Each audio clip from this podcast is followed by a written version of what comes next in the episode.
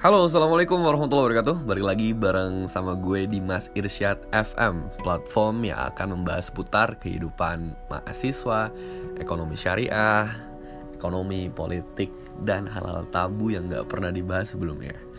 Kali ini gue akan bahas sebuah topik yang cukup menggelitik sih akhir-akhir ini. Mungkin gue bisa kasih judul penyakit popularitas dari seorang public figure. Nah, jadi popularitas ini sebenarnya bahaya banget guys. Bahaya banget. Kenapa? Karena popularitas ini bisa ngubah karakter seseorang dari yang tadinya dia itu mungkin baik, dia bisa berubah jadi akhirnya pura-pura baik. Kenapa bisa gue bilang pura-pura baik? Karena dia ingin selalu tampil maksimal, dia ingin selalu tampil sempurna di depan seluruh netizen di sosial medianya, dan akhirnya dia menghalalkan segala cara supaya tampil maksimal, tampil sebagai seorang yang peduli masyarakat, sebagai orang yang yang care dengan orang lain, sebagai orang yang mengayomi semua orang gitu. Dan biasanya dia tidak jadi dirinya sendiri. Dan yang lebih parah lagi, kalau kehidupan nyata dengan sosial medianya itu memang berbeda 180 derajat. Semua yang ditampilin sosmed, ternyata aslinya dia adalah seorang yang oportunis. Dia adalah seorang yang pragmatis. Dia datang ke orang tuh kalau ada butuhnya doang gitu. Kalau misalnya bekerja ada project sama orang lain udah kontribusi, projectnya udah kelar, orang itu ditendang. Jadi orang itu nggak ada silaturahim lagi. Jadi cuma manfaatin keahlian dia doang untuk menaikkan popularitas dia. Dan ini banyak terjadi teman-teman di luar sana. Apalagi kalau si public figure itu sampai meninggalkan hutang. Misalnya dia main project dan lain-lain yang di akad awalnya dia bayar nih, bukan karena bantuin teman. Tapi sampai sekarang misalnya ya, tapi sampai sekarang nih contoh ini contoh aja, bukan menyindir salah satu pihak, tapi ini contoh. Dia belum bayar misalnya gitu.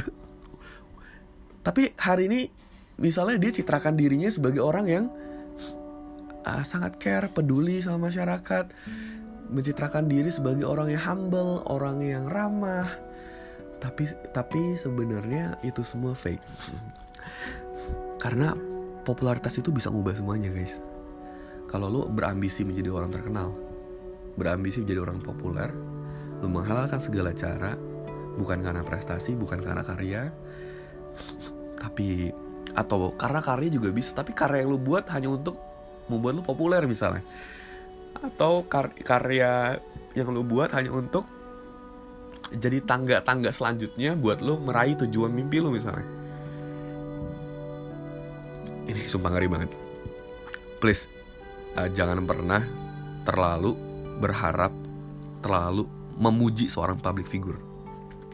Karena pujian lo itu bisa berkontribusi merusak karakter dia.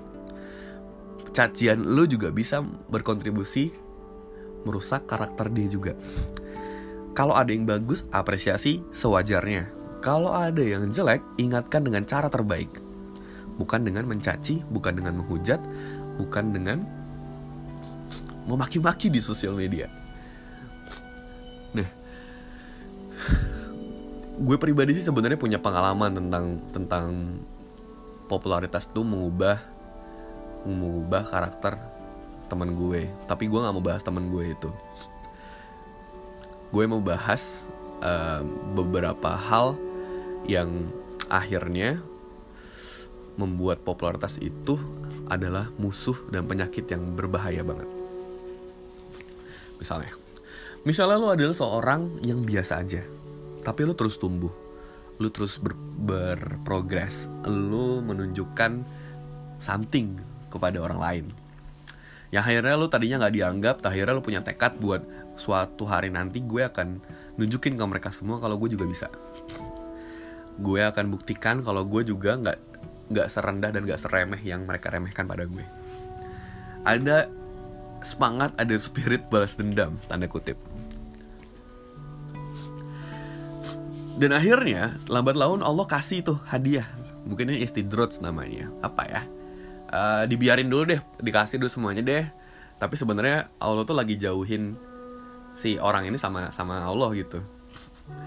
Nah, ketika dia sudah mendapatkan beberapa hal, dia berprogres, kemudian dia terus tumbuh, dia tiap hari komen DM-nya itu adalah pujian-pujian terus. Tiba-tiba suatu waktu ada satu orang yang nge-DM dia, mengkritik dia. Ini lewat personal, tidak depan publik, mengkritik. Akhirnya apa? Dia screenshot kritikannya, dia snapgram tanpa dia sensor nama orang yang mengkritik dia. Dan tahu nggak? Ya pasti orang-orang penggemar dia, fans-fans dia pasti akan nyerang tuh akun. Padahal kalau menanggapi kritik dia santai aja. Kalau dia kritik kayak gitu, ya jawab dengan bercanda misalnya, atau ajak dia ngopi, atau ngapain kayak gitu. Nah karena tiap hari dipuji terus, tiap hari dipuji, orang lain mengagung-agungkannya, mengkultuskannya, berharap besar bersama dia. Dan sekarang dia menanggung beban yang berat di pundaknya, karena dia adalah harapan bagi semua orang. Dan akhirnya dikritik sekali, penyakit itu tumbuh. Penyakit tidak open mind, penyakit tinggi hati, sombong. Dia pengen selalu dipuji, pengen selalu dihargai lingkungan. Kalau lingkungan tidak apresiasi, tidak menghargai dia, dia bete, dia bad mood, dia murung. Berteman sama orang kalau ada perlunya doang. Jadi ngechat kalau ada perlunya doang tuh misalnya. Itu terjadi. Terjadi di dunia sosial dan realitas kehidupan kita. Dan itu semua berkat kontribusi mungkin kita juga terlalu memuji dia, terlalu mengagung-agungkannya secara berlebihan. Apresiasi boleh, itu wajib, tapi jangan sampai membuat orang itu terlena. Dan akhirnya apa?